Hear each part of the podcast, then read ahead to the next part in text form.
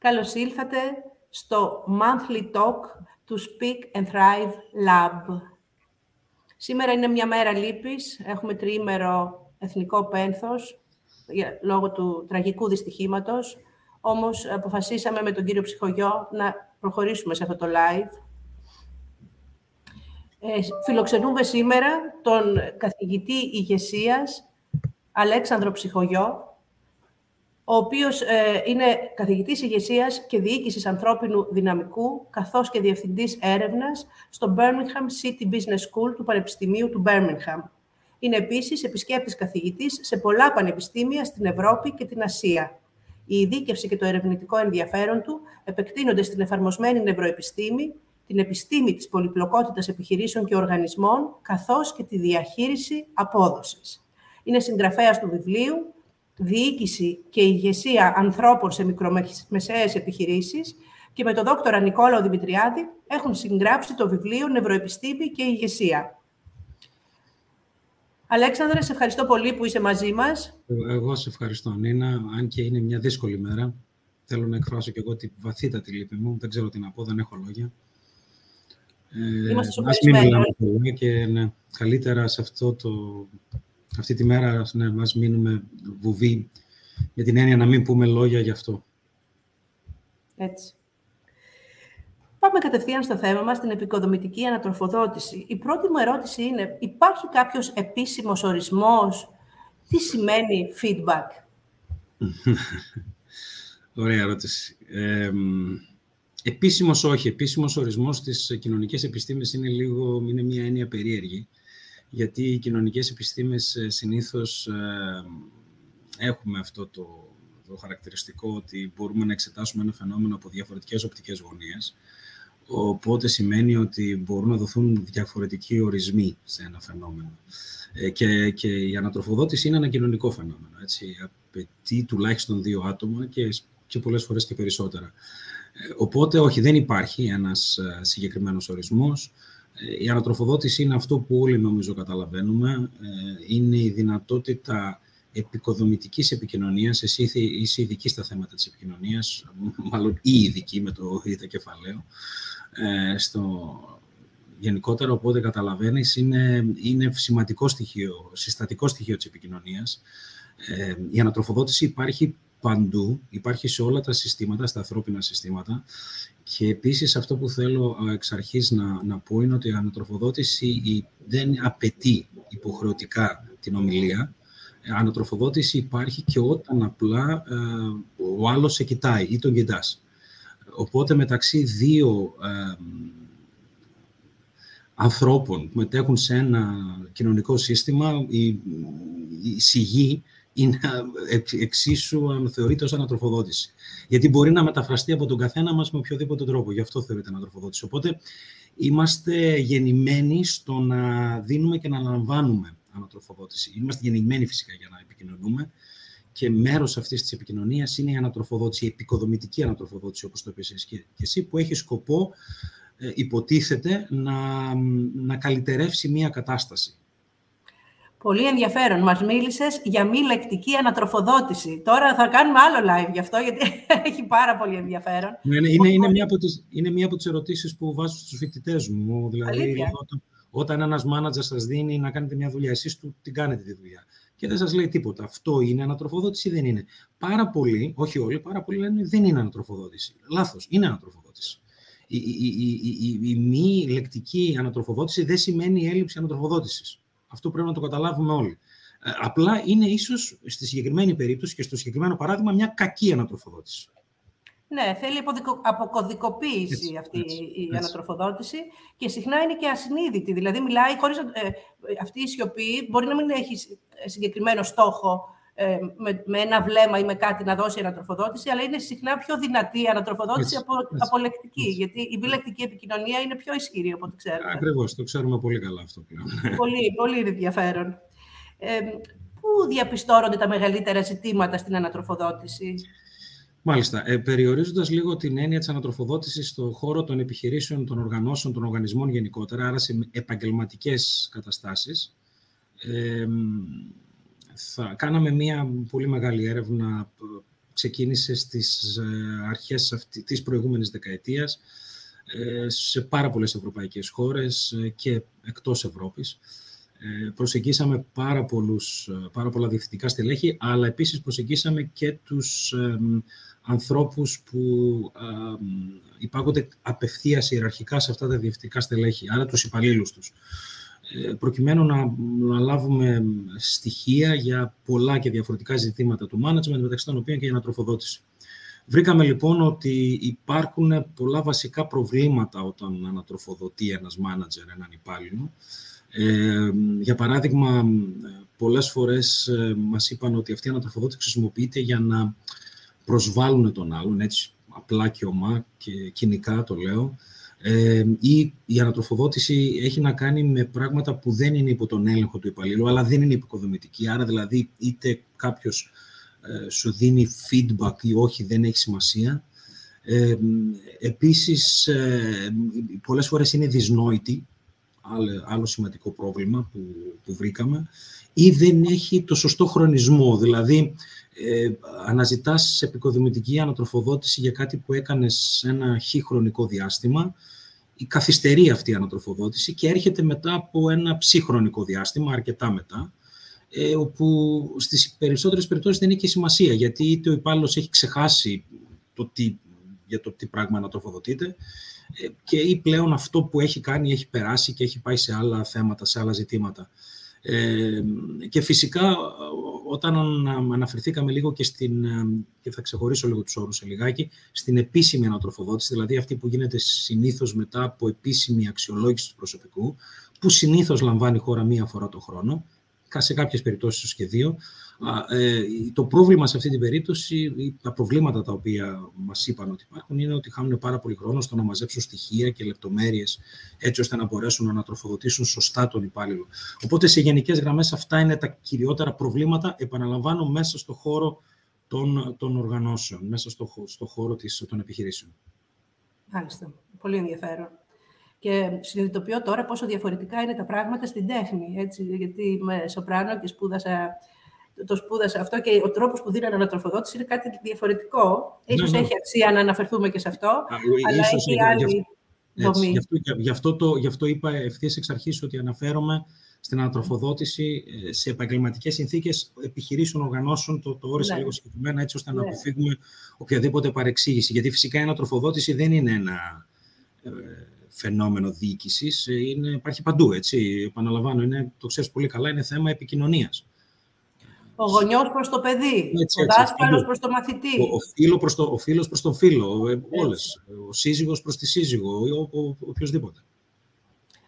Πολύ ωραία. Και σε ποια συμπεράσματα καταλήξατε μέσα από όλα αυτά που μας διηγήθηκες ε, τα ζητήματα; Ναι, ε, υπάρχουν πράγματα τα οποία είναι, νομίζω, απλά δεν χρειάζεται, ένα, δεν χρειάζεται δηλαδή κάποια ιδιαίτερη ανάλυση. Δηλαδή, για παράδειγμα, όταν βλέπεις ότι σου λένε ότι δεν υπάρχει, δεν είναι, η ανατοφοδότηση δεν γίνεται σωστό χρονισμό, ένα συμπέρασμα που άνετα μπορείς να καταλήξεις είναι ότι προφανώς να συμβουλέψεις ότι στους μάνατζερ, σε πάση περιπτώσει, ότι όταν δίνεται ανατροφοδότηση, φροντίστε να μην περάσει ένα μεγάλο χρονικό διάστημα, έτσι ώστε ο υπάλληλος να ξεχάσει γιατί ανατροφοδοτείται, για ποιο θέμα γίνεται αυτή η ανατροφοδότηση.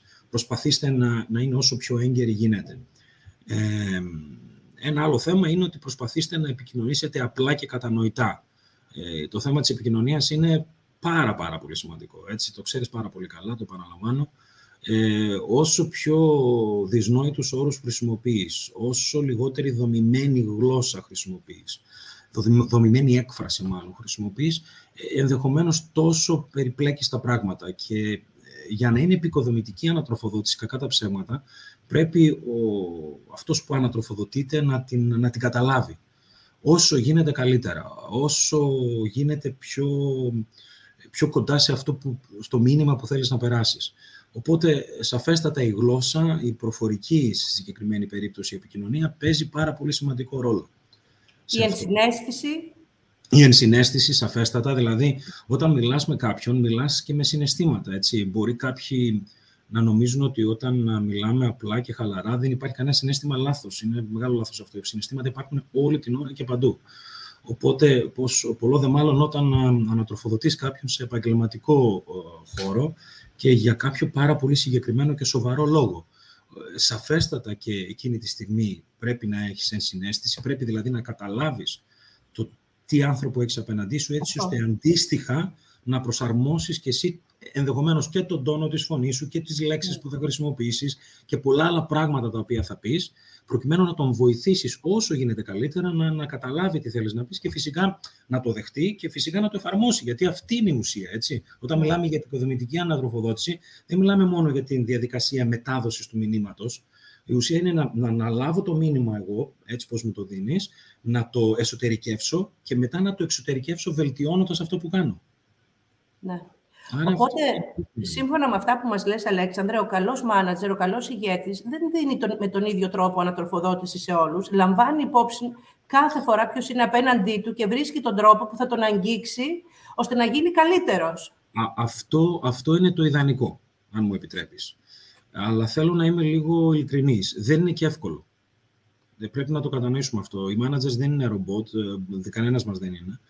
Ε, δεν ε, προγραμματιζόμαστε και λέμε «Α, έχω την Νίνα απέναντί μου, η Νίνα είναι έτσι και έτσι και έτσι, άρα εγώ πρέπει να πατήσω το ψυχή κουμπί και να ανατροφοδοτήσω με αυτό το συγκεκριμένο τρόπο». Είναι δύσκολο να, το, να γίνει αυτό. Όχι ότι δεν υπάρχουν άνθρωποι που το καταφέρουν, σαφέστατα και υπάρχουν.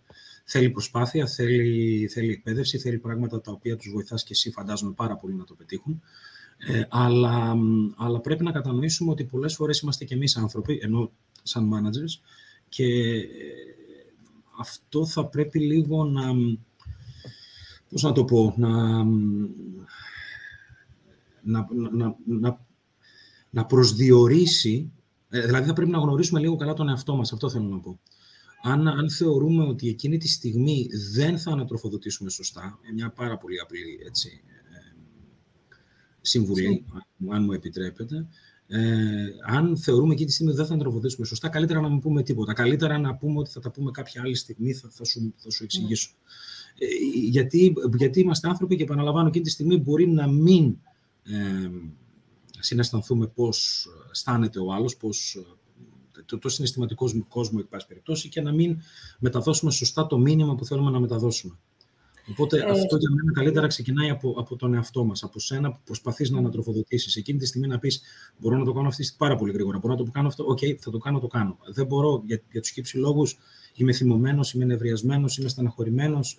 Καλύτερα να το αφήσω για λίγο και να το κάνω τη στιγμή που πρέπει.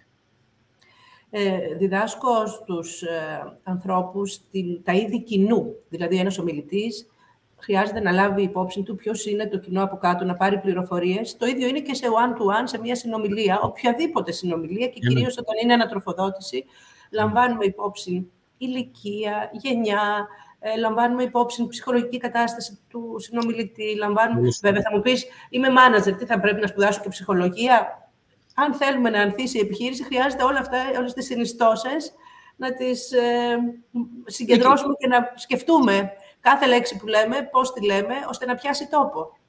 Κοίτα, δεν είναι νομίζω θέμα να σπουδάσεις κάτι, να, δηλαδή να, να εξειδικευτείς ε, σπαταλώντας χρόνο και φεούσια. Είναι κάτι το οποίο έρχεται νομίζω λογικά στις περισσότερες περιπτώσεις. Ε, αρκεί να βάλεις τον εαυτό σου στη θέση τους όσο γίνεται περισσότερο. Ε, Πώς θα αισθανόμουν εγώ, τι άνθρωπος είμαι.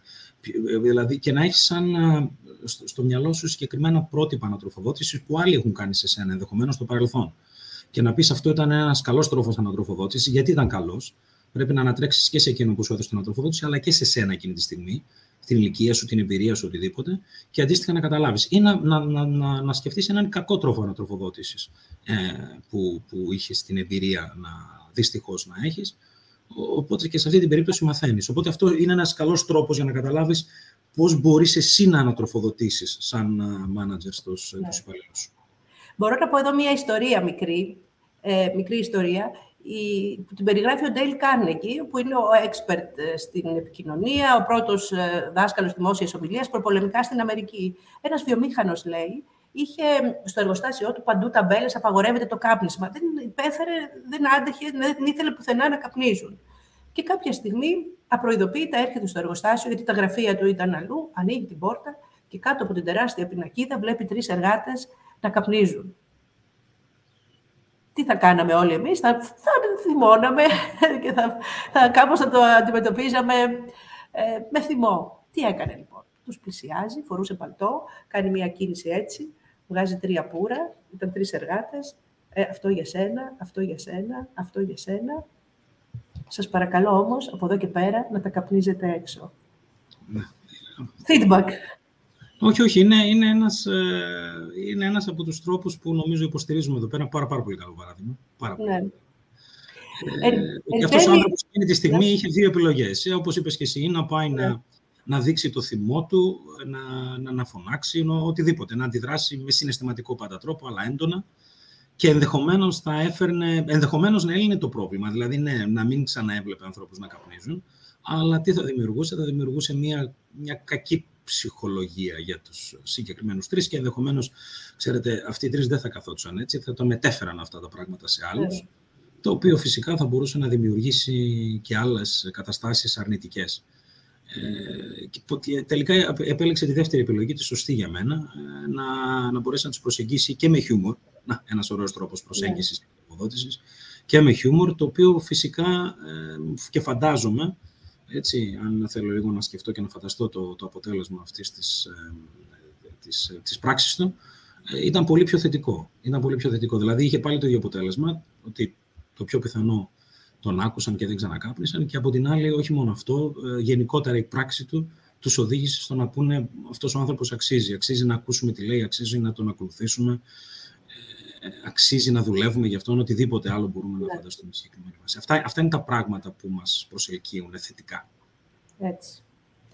Οπότε, ε, πώς να δίνουμε ανατροφοδότηση, γιατί έχετε βγάλει κάποια συμπεράσματα στο ναι, ναι Πανεπιστήμιο. Ναι, αυτό, αυτό, ήταν, αυτό ήταν το, ναι. το κλου. Τέλος πάντων, η έρευνα αυτή που ξεκίνησα να σας λέω πριν, κατέληξε πριν από μερικά χρόνια, ήταν ε, μεγάλη στατιστική έρευνα. Συνήθως με τις στατιστικές έρευνες, ενώ μας δίνουν ε, στιβαρά, πολλά στοιχεία και στιβαρά για να βγάλουμε καλά, ε, αξιόπιστα, να το πω έτσι, όπως λέμε στατιστική αποτελέσματα, ε, δεν πάνε στην ουσία, δεν πάνε σε βάθος. Οπότε επιλέξαμε να κάνουμε μία, να συνεχίσουμε την έρευνα με συνεντεύξεις, με, σε βάθος συνεντεύξεις, ε, περισσότερο ημιδομημένες συνεντεύξεις, που σημαίνει ότι δεν ήταν, ε, ήταν περισσότερο μια συζήτηση με τους ανθρώπους αυτούς, και με managers πάλι και με υπαλλήλους, ε, πάνω στα θέματα που μας ενδιαφέραν, μεταξύ των οποίων και η ανατροφοδότηση. Ε, και αναλύοντας τα στοιχεία, ποιοτικά στοιχεία στη συγκεκριμένη περίπτωση, όχι αριθμούς δηλαδή, αλλά τα λόγια τους, αυτά που μας είπαν, τις εμπειρίες τους, αυτά ζητήσαμε. Από αρκετούς από αυτούς, ήταν εκατοντάδες, μερικές εκατοντάδες και αυτές τις συνεντεύξεις, ήταν μεγάλη έρευνα. Ε, καταλήξαμε και βγάλαμε ένα πολύ ενδιαφέρον συμπέρασμα. Δηλαδή, η ερώτηση που θέσαμε, η ερευνητική, ήταν τι είναι αυτό, τι, τι κάνουν αυτοί οι άνθρωποι, οι managers κυρίω, για να ενισχύσουν την επικοδομητική ανατροφοδότηση. Ποια είναι τα, ποια είναι τα πράγματα που κάνουν, έτσι ώστε να, να, να, ε, να αυξήσουν τις πιθανότητες, να το πω έτσι, αυτός που δέχεται την ανατροφοδότηση να τη δεχθεί και να είναι επικοδομητική και να βελτιώσει αυτό που κάνει. Και βρήκαμε, βρήκαμε πάρα πολλά πράγματα, αλλά βρήκαμε τρία στοιχεία τα οποία ήταν έντονα στις περιπτώσεις στις περισσότερες των περιπτώσεων και σε αυτά επικεντρωθήκαμε και τα εξετάσαμε και με διαφορετικούς τρόπους, με πιο πειραματικές διαδικασίες μετά. Το πρώτο στοιχείο ήταν ότι οι περισσότεροι από αυτούς, μιλάω αναφέρομαι σε managers, όταν δίνουν ανατροφοδότηση προσπαθούν να μην πατήσουν σε επίσημες ιεραρχικές δομές. Προσπαθούν περισσότερο να δώσουν ανατροφοδότηση, ε, ε, ε, ανεπίσημη ανατροφοδότηση. Τι σημαίνει αυτό; Θα το πω με ένα παράδειγμα, νομίζω θα γίνω πιο κατανοητός αντί να καλέσεις κάποιον στο γραφείο σου, όπου εκείνη τη στιγμή σαν μάνατζερ που το καλείς στο γραφείο αμέσως αμέσως εφαρμόζεις ουσιαστικά ε, πατάς πάνω στην ιεραρχία, τον καλείς, δεν έχει αυτός άλλη επιλογή, θα έρθει στο γραφείο σου. Ε, εκείνη τη στιγμή δημιουργείς ε, αρκετά προβλήματα νομίζω στην επικοινωνία. Δηλαδή, ε, ας φανταστούμε όλοι όταν μας καλεί ένας άνθρωπος τον οποίο, για τον οποίο δουλεύουμε στο γραφείο του, αμέσως αμέσως ε, έρχεται πολλές σκέψεις στο μυαλό μας. Τι μας θέλει πάλι, τι έχει συμβεί. Οπότε αρχίζει λίγο και αναπτύσσεται ένα, μια άμυνα μέσα μας. Ο εγκέφαλος είναι πάλι αυτός που τη δημιουργεί. Αυτή η άμυνα όμως ε, μας εμποδίζει στο να είμαστε σε θέση να ακούσουμε τι πραγματικά θέλει να μας πει. Οπότε η πρόταση που δεν ήταν δικιά μας πρόταση, είναι αυτά που βρήκαμε, αυτοί που κάνουν πιο αποτελεσματικοί managers στην ανατροφοδότηση, προσπαθούν όσο γίνεται περισσότερο να χρησιμοποιήσουν ανεπίσημους τρόπους επικοινωνίας για ανεπίσημες καταστάσεις επικοινωνίας. Δηλαδή, για παράδειγμα, έλα να προχωρήσουμε λίγο στο διάδρομο, έλα να πιούμε ένα καφέ κάτω στο καφέ τους της, ε, ε, της εταιρείας. Δηλαδή, πράγματα τα οποία δεν παραπέμπουν στο κλασικό, στην κλασική ιεραρχική σχέση μεταξύ των δύο και αυτόματα δημιουργούν πιο ανοιχτές συνθήκες επικοινωνίας. Άρα, ε, είμαι πιο έτοιμος αυτή τη στιγμή να σε ακούσω, ενδεχομένως, γιατί κάνουμε μία, θα το πω έτσι απλά, φιλική κουβέντα πάνω σε ένα ζήτημα. Το πρώτο, το πρώτο είναι αυτό, να, να δημιουργήσουμε, να μην πατήσουμε πάνω στην επίσημη ιεραρχία, αλλά να, να, να, να εκμεταλλευτούμε πιο ανεπίσημες καταστάσεις προκειμένου να ανατροφοδοτήσουμε. Το δεύτερο που βρήκαμε ήταν ότι οι περισσότεροι από αυτούς, η συντηρητική πλειοψηφία, είπαν ότι δεν, όταν είναι να συζητήσουμε κάτι σημαντικό στο πλαίσιο της ανατροφοδότησης, μπαίνουμε κατευθείαν στο ζουμί της υπόθεσης δεν ε, περιτριγυρίζουμε το θέμα γύρω-γύρω ή δεν ξεκινάμε την κουβέντα απλά για να σπάσουμε τον πάγο, και να... αλλά μπαίνουμε κατευθείαν στο zoom. Αυτό είναι πάρα πολύ ενδιαφέρον γιατί δεν το περιμέναμε. Από την αλήθεια, πάρα πολλοί από εμάς συνήθως ε, όταν μιλάμε σε κάποιον και ξέρουμε ότι θέλουμε να το πούμε κάτι κακά τα ψέματα, η επικοδομητική ανατροφοδότηση συνήθως γίνεται όταν δεν έχουμε κάνει κάτι πάρα πολύ καλά ε, από την πλευρά των υπαλλήλων. Οπότε είναι κάτι το οποίο είναι όχι αρνητικό κατά βάση, αλλά κάτι το οποίο θα μπορούσαμε να το κάνουμε καλύτερα, εν πάση περιπτώσει. Ε, οπότε, συνήθως οι περισσότεροι από εμάς τι κάνουμε, προετοιμάζουμε λίγο το έδαφος, ενδεχομένως λέμε τι κάνει η οικογένεια, πώς, οτιδήποτε άλλο μπορούμε να πούμε. Ε, όχι, οι περισσότεροι από αυτούς δεν το κάνουν. Οι περισσότεροι από αυτούς που ε, ε, αποτελεσματικά ανατροφοδοτούν δεν το κάνουν, αλλά λένε ότι μπαίνουμε κατευθείαν στο ζουμί, δεν θέλουμε να μπερδέψουμε. Έτσι, αυτή ήταν η, η, η, το, το, statement που πήραμε, η δήλωση που πήραμε. Δεν θέλουμε να μπερδέψουμε τον υπάλληλο εκείνη τη στιγμή. Και μετά αυτό το συνδυάσαμε και με την νευροεπιστήμη. Η νευροεπιστήμη λέει ότι το, το, το, το, το μέρος του εγκεφάλου το οποίο, με το οποίο σκεφτόμαστε ε, πρέπει να το κατευθύνουμε ανοιχτά και καθαρά. Δεν πρέπει να το μπερδεύουμε. Νομίζω αυτό εμπειρικά αυτοί οι άνθρωποι το έχουν να καταλάβει. Οπότε η δεύτερη, το δεύτερο συμπέρασμα που καταλήξαμε είναι αυτό ότι ε, μπέστε κατευθείαν στο zoom, έτσι, να το πω απλά. Να το πω απλά. Ε, μην περιτριγυρίζετε το θέμα, ορίστε το θέμα, ξέρεις, για αυτό το πράγμα θέλω να μιλήσουμε και ε, έχουν γίνει αυτά, αυτά και αυτά, τι νομίζεις; Και φυσικά μετά είναι και συζήτηση ανατροφοδότηση, δεν είναι μονόλογος, είναι και διάλογος η ανατροφοδότηση.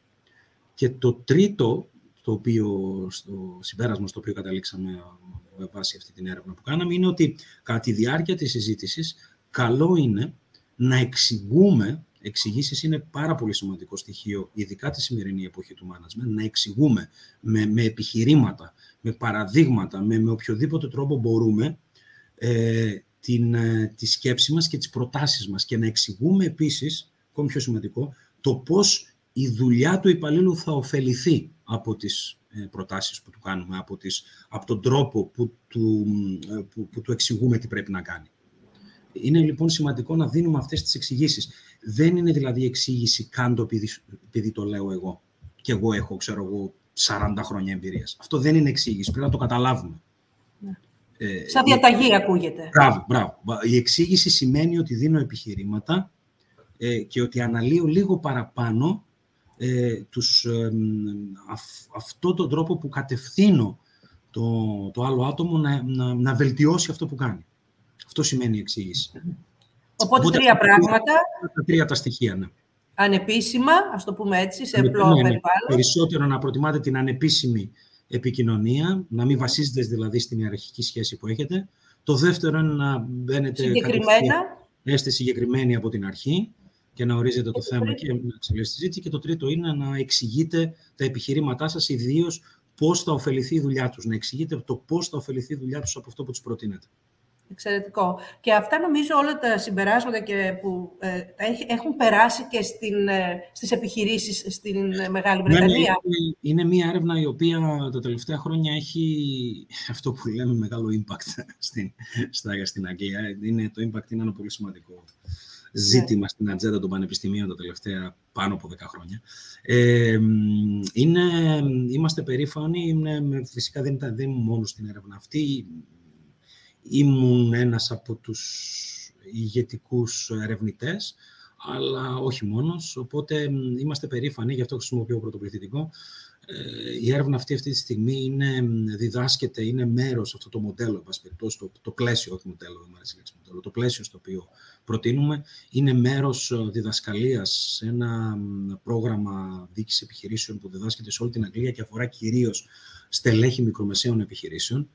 Ε, επίσης, πάρα πολλές εταιρείες, όχι μόνο στην Αγγλία, αλλά και εκτός Αγγλίας, με έχουν καλέσει και εμένα και συναδέλφους προκειμένου να εκπαιδεύσουμε μεταξύ άλλων ε, τους managers στον ε, τρόπο αυτό ανατροφοδότησης, να τους εξηγήσουμε ουσιαστικά και να κάνουμε και διάφορα άλλα πράγματα, φυσικά δεν περιοριζόμαστε μόνο σε αυτό. Ε, και συνεχίζεται η έρευνα. Είναι, συνήθως η έρευνα στις κοινωνικές επιστήμες και ειδήσεις στο management είναι δυναμική. Δεν, δεν βρήκαμε κάτι τώρα και αυτό ισχύει για πάντα.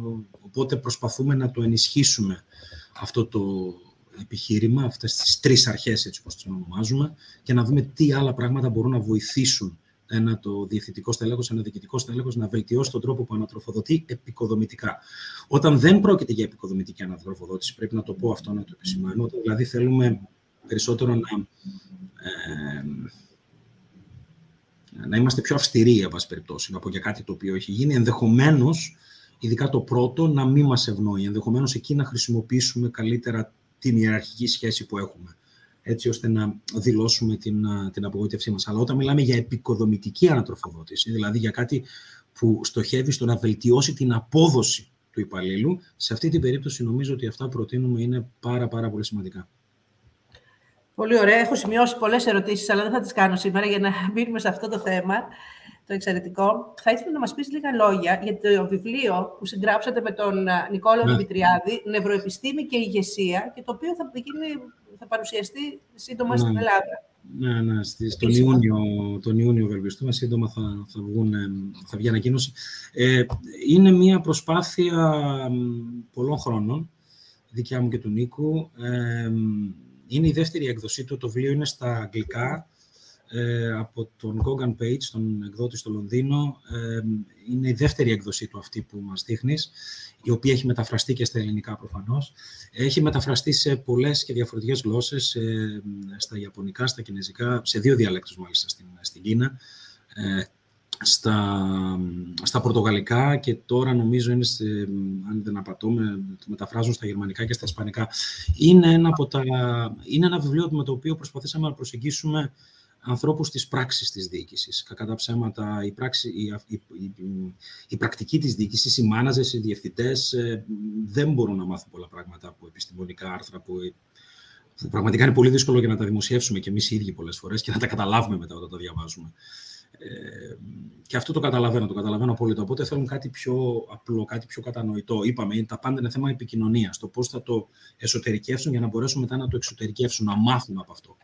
Η διαδικασία της μάθησης σημαίνει αλλαγή συμπεριφοράς. Οπότε αυτό προσπάθησαμε να κάνουμε, να δώσουμε ένα βιβλίο το οποίο εξηγεί, βέβαια με σοβαρό πάντα επιστημονικό τρόπο, δηλαδή βασίζεται αυτά που λέμε σε επιστημονικές έρευνες που έχουν γίνει, ε, το τι μπορούμε να μάθουμε από την ε, νευροεπιστήμη, την επιστήμη του εγκεφάλου, για την ανθρώπινη συμπεριφορά καταρχάς ε, και γενικότερα και ειδικότερα για την ανθρώπινη συμπεριφορά μέσα στον χώρο των οργανώσεων, των επιχειρήσεων, των οργανισμών, οτιδήποτε. και φυσικά ποια είναι τα μαθήματα ενδεχομένως, ποια είναι τα μηνύματα που μπορούμε να δώσουμε σε κάποιον ο οποίος διοικεί άλλους ανθρώπους, πάρα πολλοί από εμάς το, το κάνουμε αυτό και εγώ μεταξύ άλλων και, και Συνήνα και όλοι μας. Ε, αυτό είναι ουσιαστικά αυτό το βιβλίο με πάρα πάρα πολλά παραδείγματα, με πραγματικά παραδείγματα από πολλές και διαφορετικές εταιρείες, σε πολλούς και διαφορετικούς κλάδους, κυρίως εταιρείες στο εξωτερικό και συνεχίζουμε τη δουλειά πάνω σε αυτό. Όπως είπες, ε, θα το, θα το παρουσιάσουμε τον, τον Ιούνιο. Ε, Να πούμε ότι είναι εκδόσεις προπομπός, Μπορούμε να ανακοινώσουμε πού θα γίνει η παρουσίαση και πότε ακριβώς; Ε, καλύτερα να μην το πούμε τώρα, γιατί μπορούν να αλλάξουν αυτά τα πράγματα και να μην μπερδέψουμε. Δεν θέλω. 8 Ιουνίου ναι. πάντως είναι η παρουσίαση. Αυτό μπορούμε να το πούμε. 8 Ιουνίου, ναι. 8 Ιουνίου, αλλά σύντομα, σύντομα, νομίζω στα μέσα κοινωνικής δικτύωσης θα, θα βγάλουμε αρκετά έτσι ώστε να δώσουμε περισσότερες λεπτομέρειες. Αλέξανδρε, σε ευχαριστούμε πάρα πολύ. Να πω σε εσάς που μας ακούτε ότι θα ακολουθήσουν και άλλες πολύ ενδιαφέρουσες, θέλω να πιστεύω, συζητήσεις με τον Αλέξανδρο. Ήταν το Monthly Talk του Speak and Thrive Lab, της πρώτης κοινότητας, διαδικτυακής κοινότητας για δημόσιους ομιλητές στη χώρα μας. Σας ευχαριστούμε που μας παρακολουθήσατε. Και εγώ ευχαριστώ πάρα πολύ. Γεια σας. Γεια σας.